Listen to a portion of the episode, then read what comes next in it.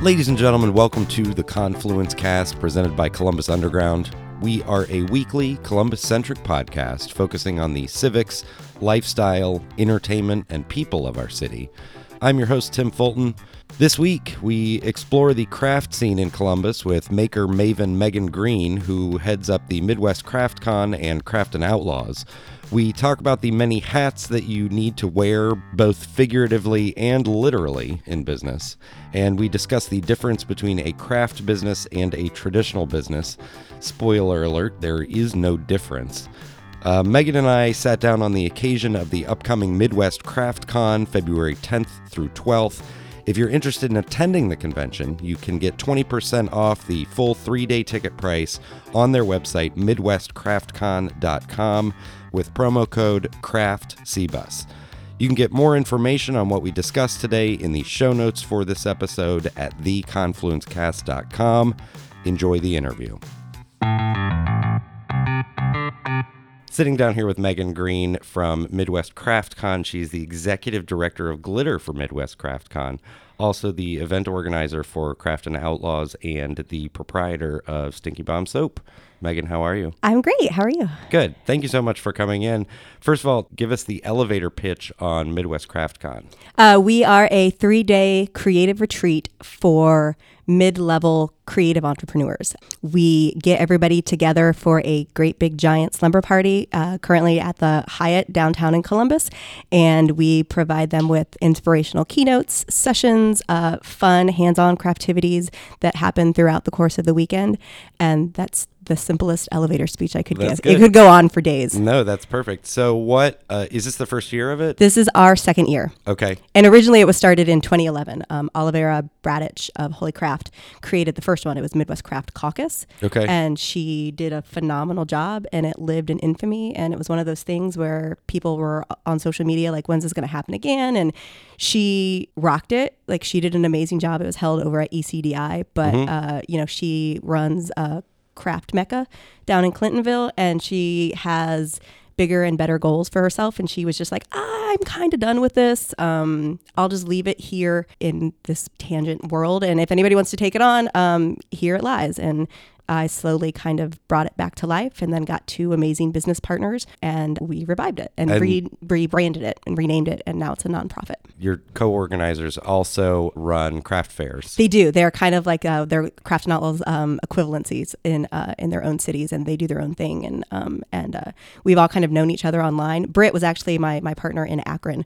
Was the only one I'd never met. She actually we did our first in person retreat. We had kind of started this through emails. Uh, her nonprofit uh, Crafty Mart in Akron had just received that status, and she wanted to get into doing some kind of like trade show or like hands on sessions for makers, and I had already kind of mentioned uh, to Grace at some point, uh, my partner in uh, in Cincinnati, that uh, I kind of wanted to revive CraftCon or Craft Caucus at that point. Um, Olivera gave me her blessing, so Grace gave me the introduction email, and we just started. Britt and I just started chatting, and Grace was like, "Well, I went in on this thing too," so we decided we were going to go to a conference in Palm Springs. Okay. So we all met for the first time um, and actually started brainstorming together uh, in California. And uh, Did you go to Palm Springs with the idea of we need to see what another conference looks like? yeah, Okay. this was uh, it was um, XOXO. It's kind of like a um, it- it's just like a very yes by yes, I believe is what it was called. Sorry, not XOXO. Yes by yes.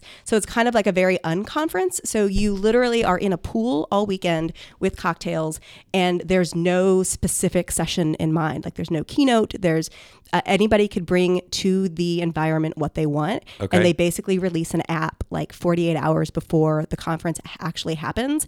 And it's one of the one of the longtime attendees created the app for them. Okay. and you literally just get on and say hey i want to talk about you know wearing different hats uh, in my creative small business life and you're literally in a pool wearing crazy hats with cocktail in hand Oh, or I'm sorry. You're not talking about accountant, lawyer. no, no, no. It's You're it's very much like hats. a yes, yeah. You're you're actually wearing different hats, and and you, every five minutes, like you kind of like switch hats, and uh, it's all uh, you know a, a representation of who we are as creatives and the different roles that we take on, and how you know as a small business owner, you are wearing so many different hats on top of you know being a parent or whatever. So I guess I could have gotten there in terms of figuring out that there were unconferences because there are un everything else. Yes, but yeah. it- do you have to pay in addition to like staying at the hotel? Do you yes, have to pay yeah. There's for there's the a unconference? yes, you do. You have to pay for the unconference. You have to pay for your hotel room. You pay for your flight out there. Uh, And and, as a, and you get an unbadge. You, and uh, there's no there's no name tags. Uh, there for the most part, like your phone stays in the room because you're in a hotel. You're in a pool. Right. Um. So, uh, uh, and as a Midwesterner, it was hard to wrap my head around this philosophy of Yeah. there's no schedule. I don't know anybody here. And I, you know, uh, Britt, when she picked me up at the airport, it was like 11 o'clock at night when my flight rolled in. And she was like, oh, I'm in like a gray rental car. I was like, I was just like randomly going up to cars. Like, are you Britt from Akron? so, um, uh, but Grace had gone to this uh, conference several times, and she had actually spent her summer abroad in uh, Germany. So she flew back in to experience this conference. She was already going. Uh, Britt happened to be in a wedding, uh, and then they were like, "You should come." And I was like, "Oh, so once you sort of settle in, yeah."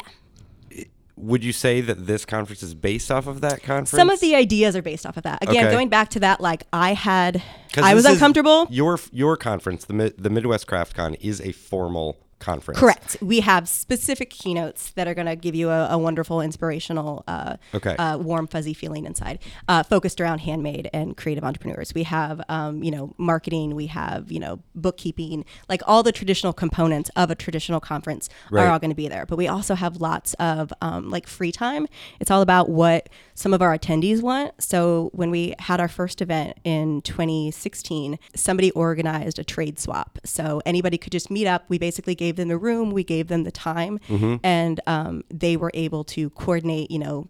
These are the parameters of the trade. Like this is the price point. So somebody organized that. Another group from um, Pittsburgh, they're the organizers of Handmade Arcade, Okay. which is like a, an Outlaws version of, of their show in Pittsburgh, organized Googly Eye University, which was a program where you could literally sit down with old vintage magazines and put googly eyes on things and draw. And it was, it sounds like the most basic concept with a fancy title. Right. Um, but it's like the most simple, mundane craft, but it was like a, the hit of the party. Like everybody loved it. Well, because you end up with a unique thing that you've never seen before, Correct. but it's a simple thing. Yes. But yeah.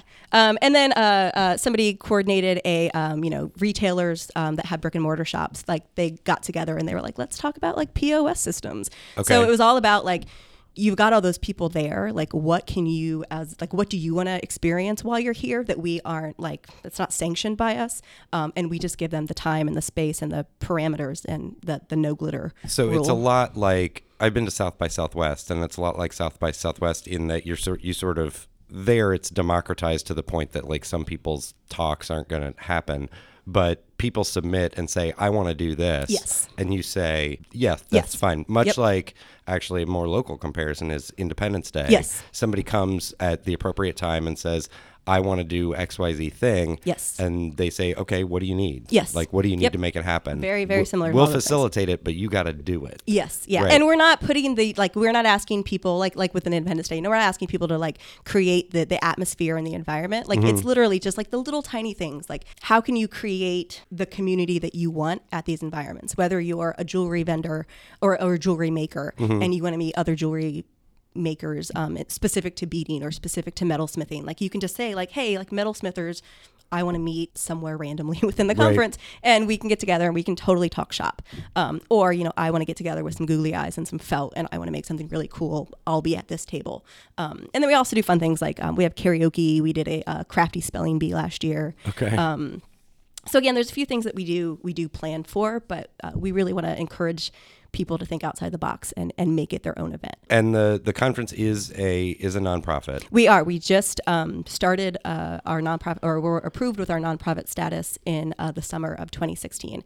Oh, that when was we fast. yeah, when we first started, we used uh, the Crafty Mart nonprofit. They were our fiscal sponsor. Okay. So um, we were open, able to open up a lot of doors um, through that, and then we realized like, oh, we should probably be our own legit thing. And so uh, it took a while. Um, actually, when we met in California for the Yes Buy convention, it was when we were actually all together. So we all signed the paperwork there, and then we mailed it when we got home. Because that does that is a process that takes sometimes a year, sometimes a year and a half. It does. It got expedited very quickly. Um, Okay. Uh, Britt, having already been experienced in the nonprofit world, um, knew some tricks, so it didn't take very long. And so And she was able to do some copy and pasting, I imagine, to sort of I get it, so. get yeah, it done. Yeah, yeah. And done. and again, since we had already kind of been established, we had already had a lot of our missions and Okay. um, yeah. But it's definitely it's been very helpful in allowing us to create kind of a ripple effect for not only our attendees but the kind of the handmade community at large within the Midwest area. How many attendees do you guys have? We had 180 for the first one. Um, Wow.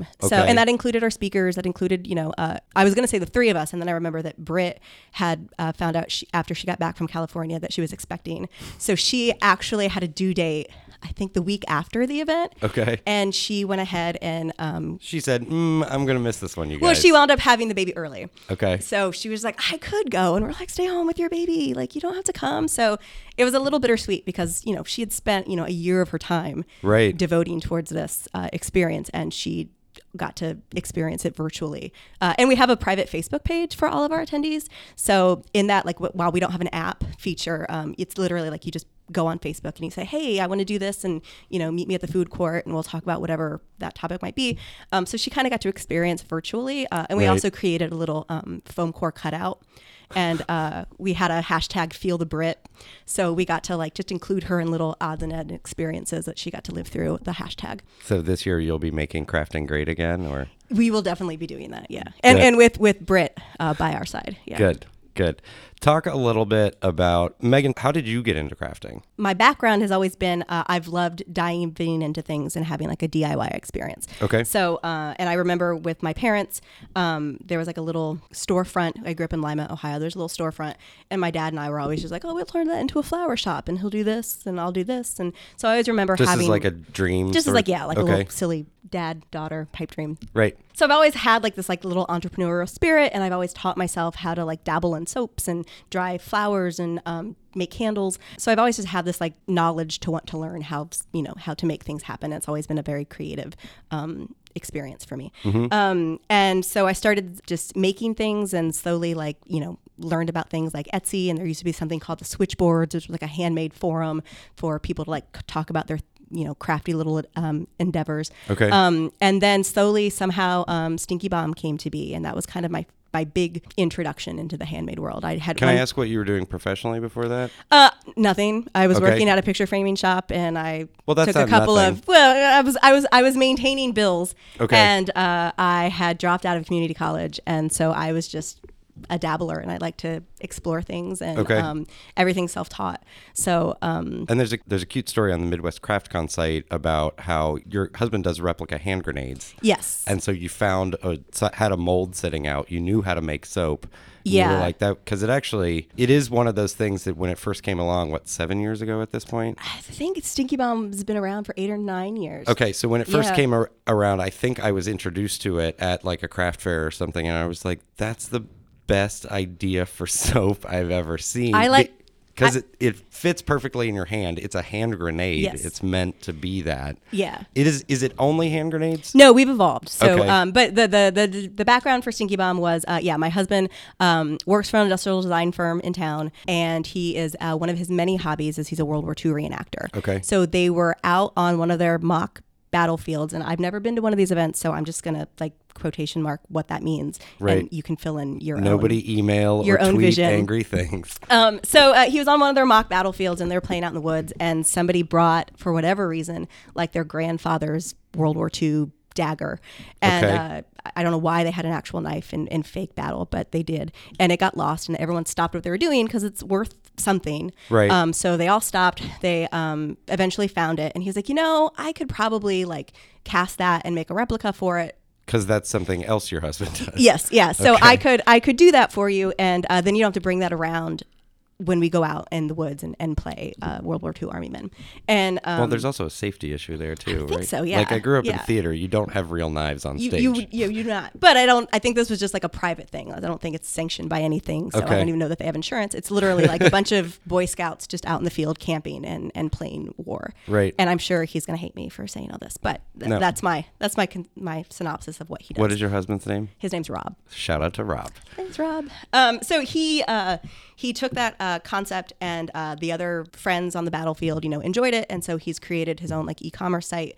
Um, and he's been doing that for about 10 years. And then uh, we had our first child and i was home with her and he was working out of our house at that point and he's very messy. So he had one of those molds just sitting around. And again i've been a dabbler so i knew how to make soap, you know, like traditional Fight Club soap, where you incorporate fats and lyes. Right. And then I also knew that there was such a thing as melt and pour soap, which is basically someone's done all of that for you. It's glycerin based. All you have to do is just melt it down in a double broiler and add some fragrance and some scents, and you can literally make any type of soap that you want Okay. in any shape that you want.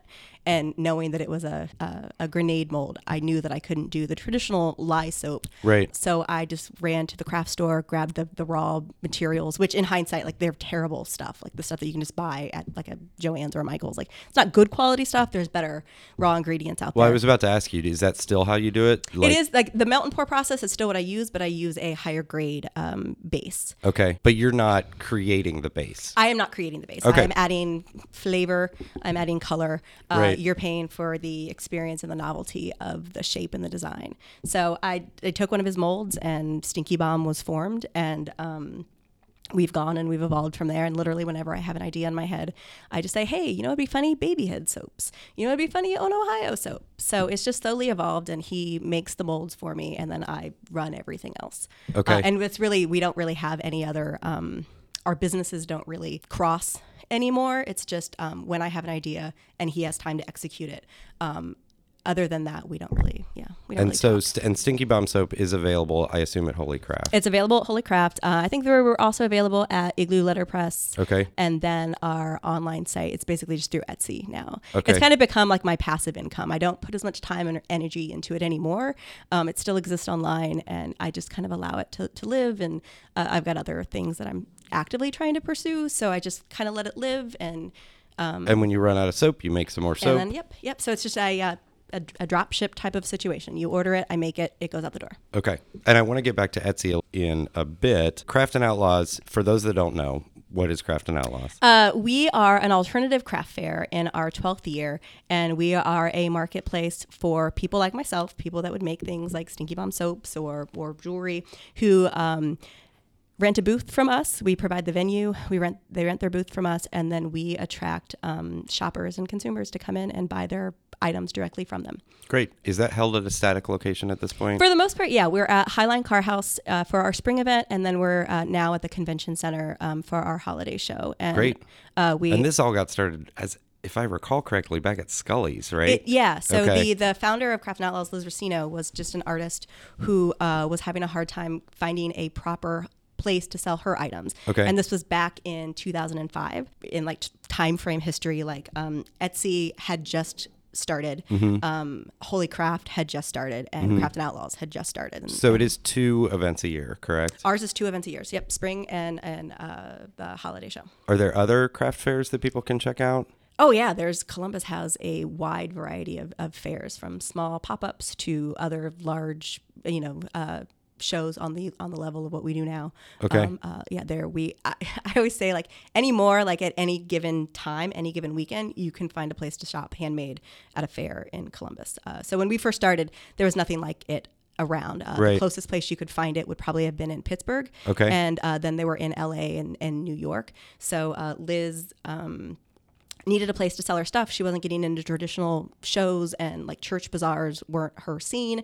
So she was like, "I'll. I already know about these What events." did, what was she? What was her sort of She did kind of like rockabilly stuff. Um, Okay. So like bowling pins uh, that she would paint uh, with little like rockabilly girls, like our Craft and Outlaws sassy cowgirl was her design. So it was a lot of like that type of an Mm-hmm. so aesthetic. that up next to Grandma's quilts uh, didn't, didn't, really, really, fit. Yeah. Okay. yeah. So uh, she, you know, created her own thing, and it was held in Scully's, and she had people lining up out the door to come in and shop. And I think it started with maybe forty Mm-hmm. vendors. Again, I was uh, not the first year. Uh, I think I was finally a vendor because again, it was one of those things. It was hard to get into. Like, Right. uh, it was so small, but the the there was already a, a client base uh, as an exhibitor, um, so it was really hard to get into. And eventually, one year, I got in and slowly uh, she was on her way out. She decided she wanted to go to grad school and asked Okay. if anybody wanted to step in, and I was one of many who stepped up. And then it just kind of became I I found you know that no one was really becoming the leader, and I was like I you know I just had a kid like I, I could do this. I've got some time. Yeah, I don't have a full time job right now. Yeah, so right. she uh, basically, you know, very, very nicely handed me everything, and I've just kind of been learning from there. And granted, she had some documents that I could, you know, go off of. But right. This it is was- how we did this in the past. Yeah, but it was all, you know, like brand new, and um, uh, so I've just been learning and growing and expanding with it, and uh, it's gotten to the point now where I don't sell my stuff anymore. Like Stinky Bomb is not really present at my fair because Okay. I'm running the event. I'm doing other things. So are you doing fairs still? uh, I don't do as many anymore. Okay. just because other things have taken place, and it gets harder when your kids get older. Yeah. Um, Does it? It does. it does. I don't think it ever gets any easier. Um, I think until they're probably on their own and can watch themselves. But you know, we both have my husband and I both have very busy schedules, and there's always something going on. And to stop everything you're doing so that somebody else can leave for the weekend Right. is is a strain. Um, Yeah. So. Uh, uh, and I'm not the like I have respect for people that bring their kids to our shows because I don't have the tolerance or the patience for it. Like I'm there to work. I don't. Oh, you mean crafters bringing their crafters yeah Right. makers bringing their kids to like i don't have any i don't have a problem against it but my kids aren't chill enough to just sit there at, behind a table Yeah, um, mine and- is not either. so uh, I was hoping that maybe you'd say it gets easier. I- not for me uh, some people make it work we, we are not those people so uh, so i don't do as many fairs anymore i would love to it like i think the last one i did was in the spring and uh, I realized how much I missed it. Like there's such a energy because Mm-hmm. everyone's setting up, and then there's so much like talk, like oh, did you do this? And like there's, it's like a giant water cooler moment, Right. Uh, especially during the setup, and then when you know when there's if there's a lull, you know you get some downtime, you get to like network, you get to meet those people, which is what you know going back to CraftCon. Um, that's why it's so great. Like I get to see those people that I only got to see for like a couple of hours during setup, and then they were way in the other room, so I didn't get to see them again, or I follow them on social media. So um, Well, and like other specific conferences, you are not often surrounded by people who are doing exactly what you're doing. Yeah. And people who understand, oh, you know, I was up until four o'clock in the morning doing this because that's just sort of the nature of it. Yeah. Is like you start working on it and you got to keep going for eight hours in order to get it all done. yes, And it doesn't, let's go ahead and get into the business end of crafting a little bit. I don't imagine a whole lot of the people that are at Craft and Outlaws are getting a full time compensation for that work.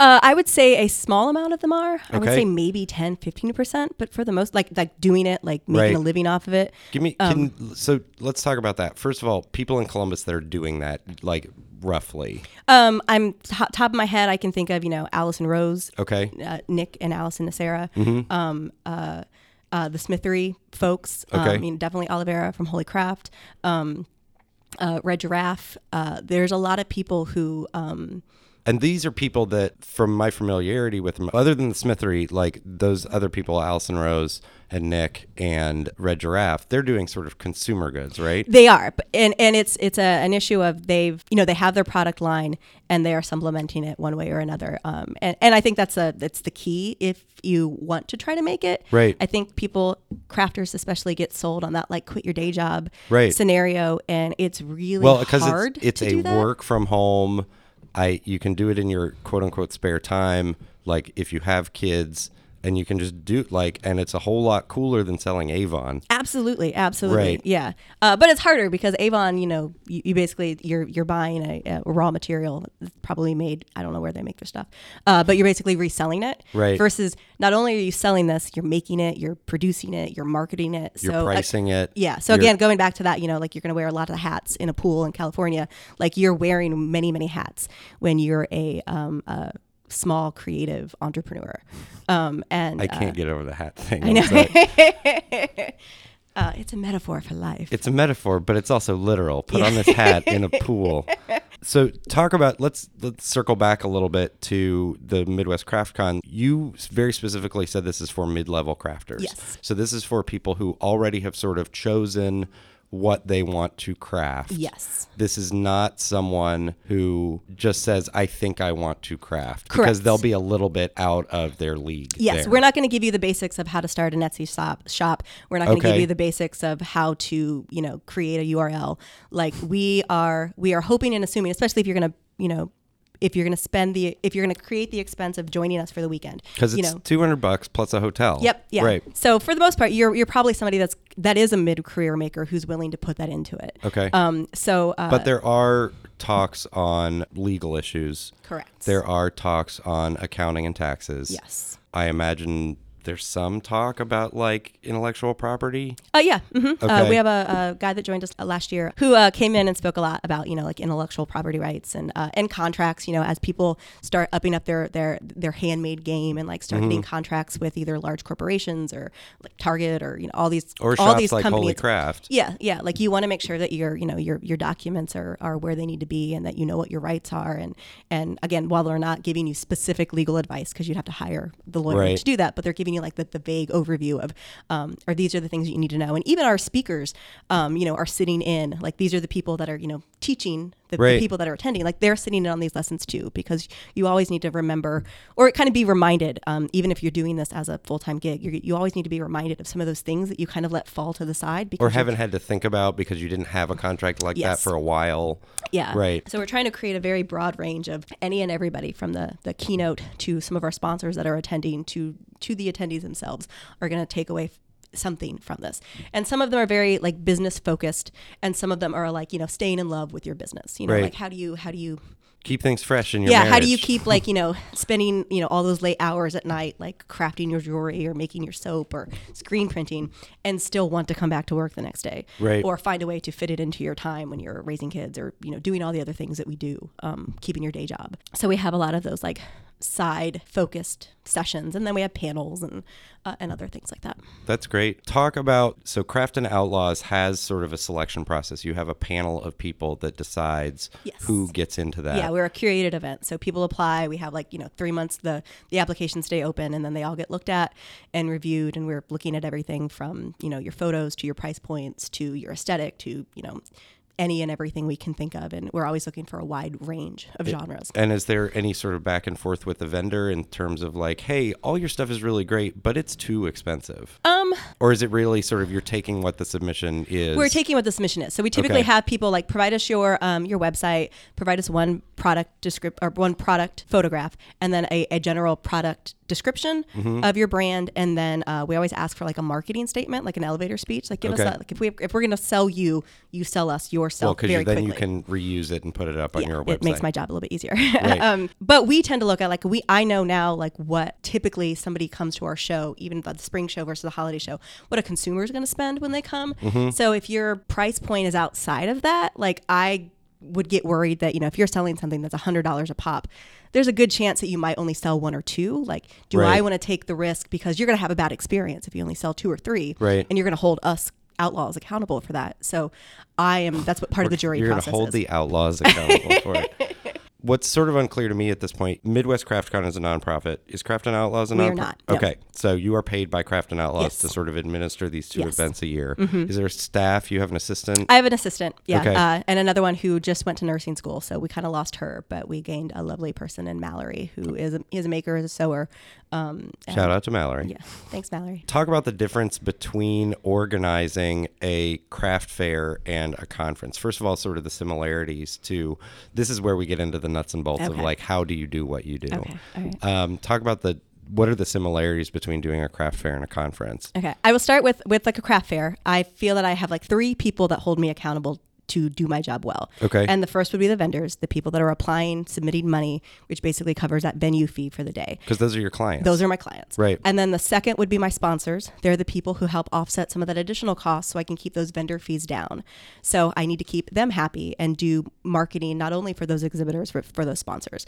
And then and who are like your primary sponsors um, for? be, because Craft and Outlaws is not a nonprofit, like we are very small. Like we are very DIY, and a lot of those have been like the vendors that have gone on to open brick and mortar shops. Okay. Um, or just some like general partnerships that we have throughout the community. So you know, Wholly Craft, which is again why we always get confused for one another because she's been around for as long as we have. Right. So we've been promoting her for as long as we've been promoting ourselves. You know, Nick and Allison and, and Igloo and the Smithery and um, Yarn It and Haberdashery. Again, these are one-time vendors who have gone on to create brick and mortar shops, Mm-hmm. and so that's typically who we try to like bring in. One, it means that they're going to come to our events and we love them and they're great. Their their quality of work is great. Right. Um, but then we're also helping to support them throughout the year as well.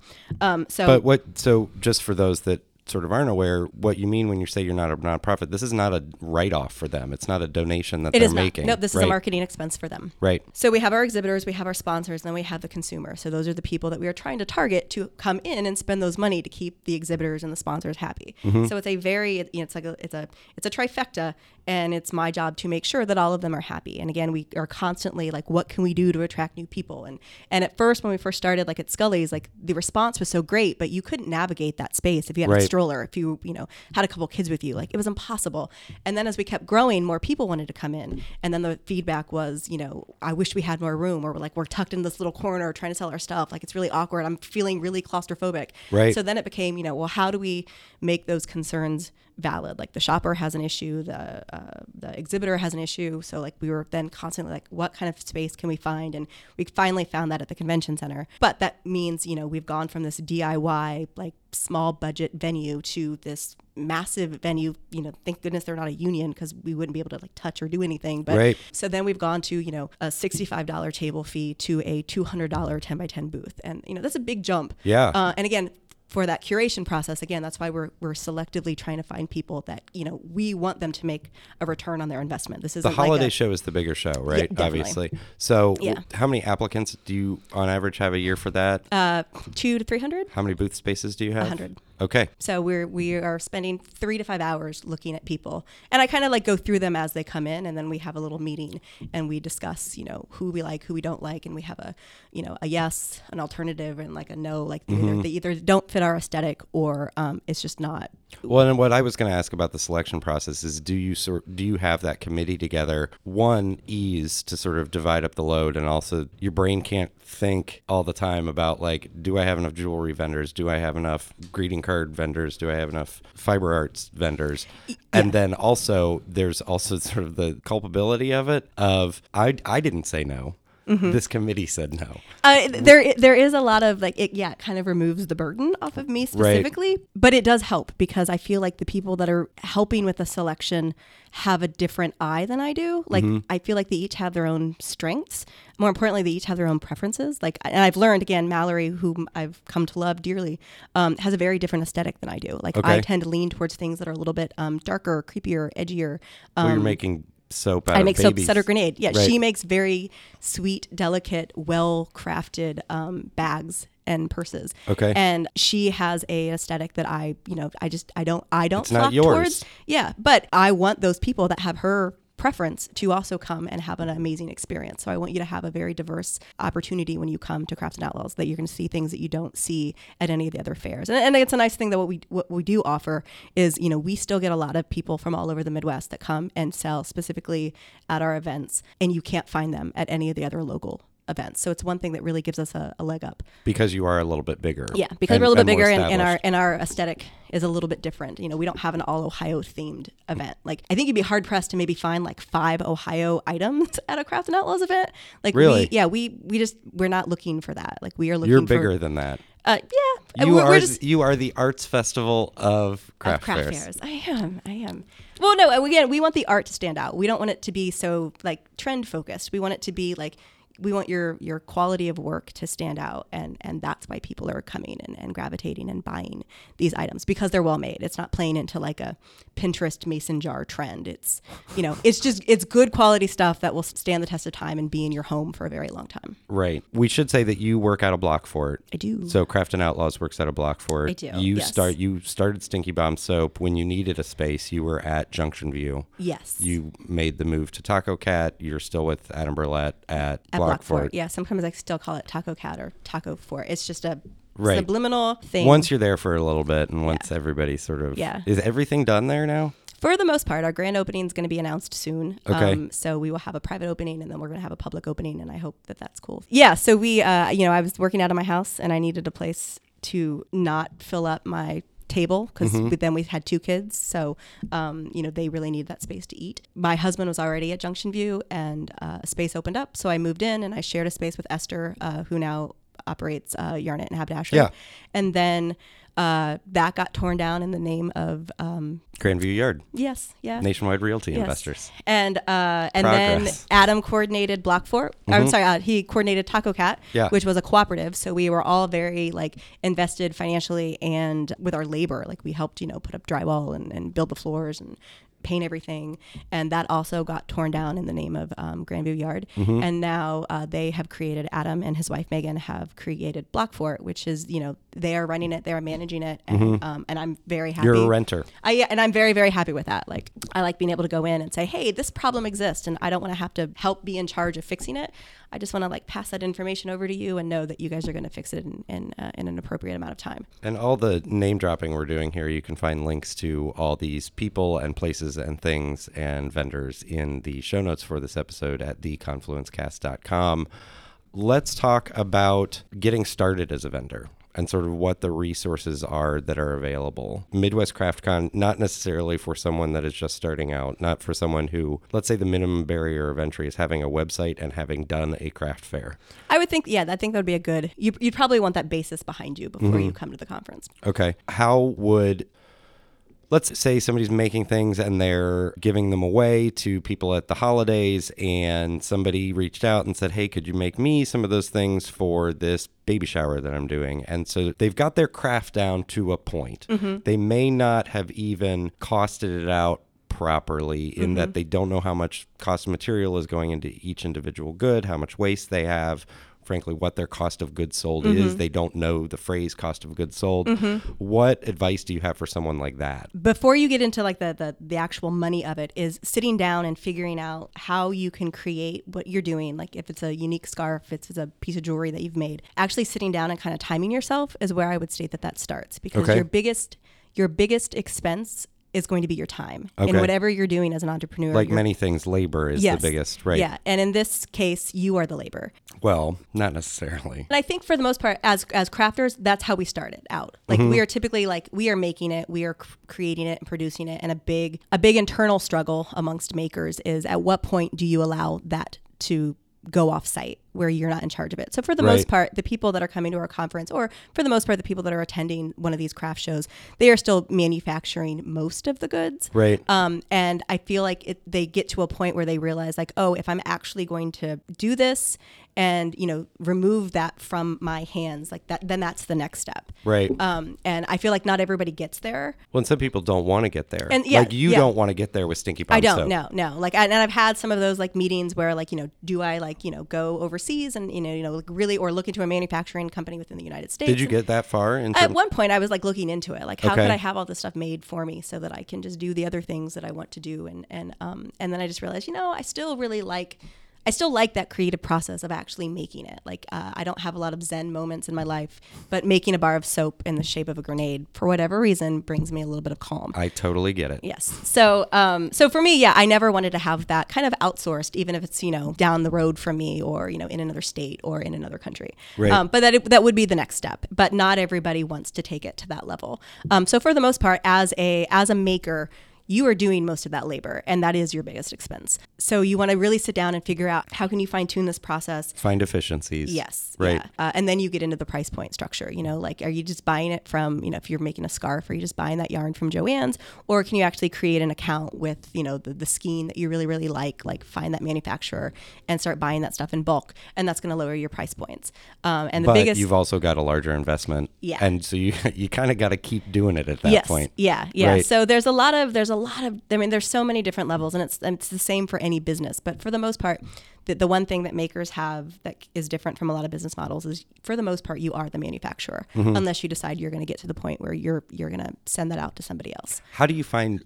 I guess my question is, how do you find guidance in order to do that? A lot of peer discussions. Okay. Uh, in my opinion, and again, that's why something like craft shows are really important. That's why something like you So know, because the you can just conference. approach someone and say, "Hey, you kind of do something similar to me. Yeah.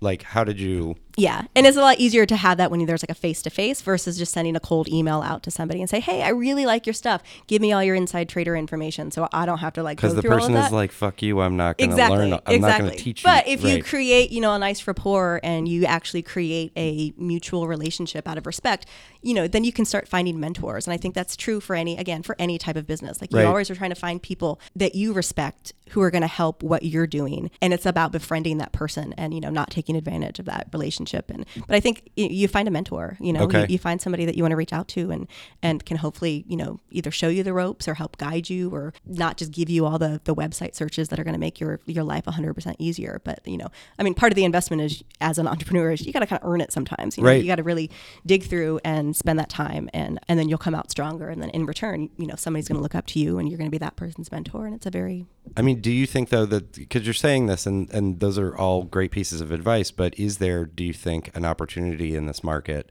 for somebody to set up like one day like here are the things to think about the entry level conference if you will i think that that could exist i think that there Okay. have been some models like that they're typically more like smaller there's seminars Yeah, yeah, Yeah. It's like a quick, like, hey, let's teach you how to make an Etsy shop. And Okay. again, like that exists. Like people need that type of knowledge. Okay. Um, and you know, people have ebooks are those right. resources somewhere like let me teach you how to make an etsy shop like let me walk you through Uh, I mean, it I can think locally. Like I know Idea Foundry had one of those classes. Okay. Like Wholly Craft uh, had some of those classes back in the day. Um, so that they do certainly exist on a local level, and they certainly exist, you know, on a Google search. right So they do exist. It's just we're not gonna. that's not We- what we- you ju- what you do Yeah, yeah. So we are we are focusing towards again like the people like myself with the Stinky Bomb. Like if I really wanted to take Stinky Bomb to the next level, what kind of tools do I need that other people I know we're probably going to need to? And that's the curriculum that we want to provide um, for those for those makers. what are your thoughts on etsy I, how do you feel about etsy in general Um, I'm I'm I'm like a 50-50 Etsy person. okay Uh, and I actually, um, for the conference, I was kind of going through Etsy for the first time, and I realized like, oh, I haven't actually been on Etsy. Like my shop is open, like someone an order comes in, you know, my my page is active and, Mm-hmm. and in front of me, but I don't explore Etsy the way that I used to. Okay. Um, but I know there's still lots of people who love and and support and are are Etsy fanatics, and I think that's great like that marketplace exists for a reason Right. um but for me it's become it's always like an incubation tool like Right. you can use that to test so many different things within your business. Like you can learn those price points really quickly because you're getting a bill from them every month and you're shipping, you know, stuff out. So you're paying USPS every month. So you really get to get a kind of like an introductory craft course. Well of, business um, course y- almost. yeah, like I mean, because you're you're proving it out in that you're proving out those price points but you're also proving out demand Yes. like p- do people want this thing that you're Yeah. making these mason jars that are filled with succulents Yes, yeah. like yes right now they probably are Yes, in yeah. eight months they probably will not be Yes, yeah. So you get to test out a lot of things, and because it's only a 20 cent listing, and then you get the, the back end off of when you make a sale, it's really affordable because you don't have to pay for, you know, yearly domain listings. You just pay for those fees. Um, so it makes it a really interesting place to test your your handmade marketplace. Uh, and it's also because it's global. Um, I mean, I feel like Stinky Bomb wouldn't have done anything had Etsy not existed, which is you know why I Okay. still won't close my shop. Like especially now, someone who wants to kind of sit back and allow it to just be a passive income. Like the searches and the engines just kind of work for themselves at this point, and I don't have to do a lot, and, and it you allows could me to do focus. more I and could do more. and it would generate more yeah, revenue absolutely, probably absolutely. It's uh, any type of business is how much time you put into it. Right. So, uh, but it's a great way to test any concept, any idea that you have, and and find your market marketplace, build your email list up. So when you're ready to take the leap, you can you know decide if you want to create your own website, and then but then you know Etsy again has a global customer base. Then you have to create your own customer base. Like the minute you close your Etsy shop, like it's all on you. Right. Um, so for me, like I will always keep it open because it's just it's it's it's a great platform, and again, I'm still in. why in would i for stop making little. money for it from it Yes, yeah. right Um, so it's uh, I still think it's really great, but and, and again, they went from being like they helped make handmade mainstream. right So we as makers are in debt to them. You so know, what's the but- bad thing uh, just, um, I mean, they've become like handmade and DIY, like when it started or when it really kind of re- reformed itself like 15 some years ago. Mm-hmm. It was very much like a punk movement. So it's now like the punk has gone corporate. right Um, well and someone is making money off of them Yes, yeah. You know, they have shareholders now. You know, their their business model has changed. Like before it had this like very like artsy environment and like the forums were really active and it kind of felt really supportive supportive and and you know now they have you know more bandwidth and you know things on the back end that they need to provide. And it, it, it's been great in terms of you know their their fees have stayed the same from the handmade sell, uh, sellers standpoint. But there's all these other bugs and things that are going on. And again i'm not as active in that etsy community where i w- first was when i was doing stinky bomb. It is a great resource if you're just starting out. Like that's the biggest thing to do. Like Okay. create an etsy account. And everybody knows that. Like if you're at a craft show and there's a customer walking by they're like oh do you have an etsy site? Because Right. that's their connection to handmade but it's like anything like you've got to work really hard at it and you have to put in the time and energy and then it's it's one cog in the wheel if you want to try to maintain you know a career if you want to try to turn it into a career or make it a career Right. you know um, you sometimes have your etsy site you sometimes have your own website you're doing craft shows you're doing trade shows you're doing uh, consignment you're doing wholesale you're starting to speak or you know they're you're blogging like there's Mm-hmm. so many levels to this but i'm still i'm still kind of an etsy proponent but again i'm not on it the way that i probably would or should Gotcha. have been a long time ago Any other virtues or detriments to the Columbus craft scene that people may not know about? I mean, we are a test city, so Mm-hmm. I I love that, uh, and we are always growing and evolving. And I think the the craft show circuit has shown that as well. Like I, I- I still believe that you can throw a dart at any calendar weekend uh, throughout the year, and you will find a place to sell and buy your handmade stuff or buy handmade stuff. Mm-hmm. Um, the problem with that growth is uh, like any market, you know, saturation. Saturation. Uh, you know, I you can go to a coffee shop and you know pick up some handmade trinkets you can go into a corporate setting and they want to host a pop-up like we get a lot of emails like hey like we're trying to do this thing for the first time we'd love to get some some craft vendors so we've kind of become like pieces of flair so you So, like, you have to test A the craft fair in like a corporate cafeteria. Uh-huh. Okay. yeah, uh, and again, I understand their their ideas for it. You know, they want to give their their employees something to do during a lunch hour, or you know, invite their family in. But you know, you have to have in order for it to be sustainable. Like you know, you have to have good quality vendors, and the people that are going to go to events like that or sell at events like that are probably the people that are still the ones just starting to create that Etsy account. Right. Um, so the caliber of artist. Um, you might find one or two really good ones, but for the most part, those are the people that are still testing their like trying to find their marketplace. Right. Um, so with that comes, you know, a lot of saturation, uh, and it just means, you know, on my end, you know, I have to work harder to continue to allow myself to be, uh, or, or outlaws to continue to be a unique experience and find new unique vendors that you can't find anywhere else. So But are you guys, from a business sense, are you taking advantage of opportunities like that and try like because you only do two events a year? So are you dedicated to only those two events a year, or are you doing partnership events? for the most part, that's where we are. I mean, we partnered with Independence Day. Right. Um, so, and it was just like a smaller version of what we do. So instead of Mm-hmm. Well, but it was still big for it for what it its Oh, foot, yeah. its footprint in Independence Day was quite big. Absolutely, absolutely. Um, so uh, we've slowly started to do things like that, uh, but at this point, if someone's going to invite us to participate in something, I almost want it to be an experience where it's not people selling things. Okay. I almost want it to be like we partnered with the um, with the museum in 2016 at Columbus Museum of Art, and it was we hosted like a DIY activity, like a competition. So like families Okay. could come in and like create something with like I don't know googly eyes and, and old CMA postcards, and like we like had them craft battle one another. And so it's more about like that experience of like taking crafts in and like getting hands on and making something because the more that i can teach the general public the process of how you make something mm-hmm.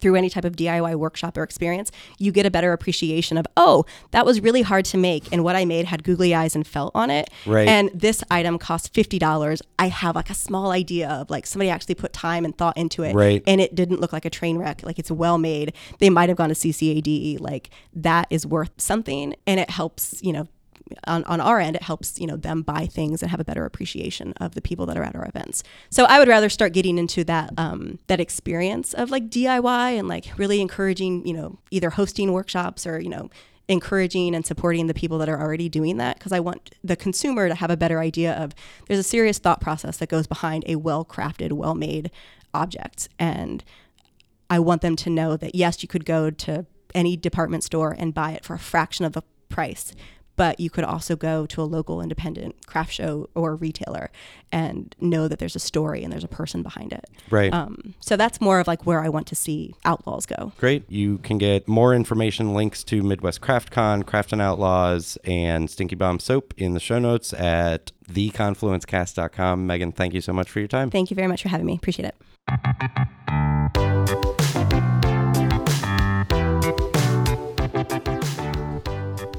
Thank you for listening to the Confluence Cast presented by Columbus Underground.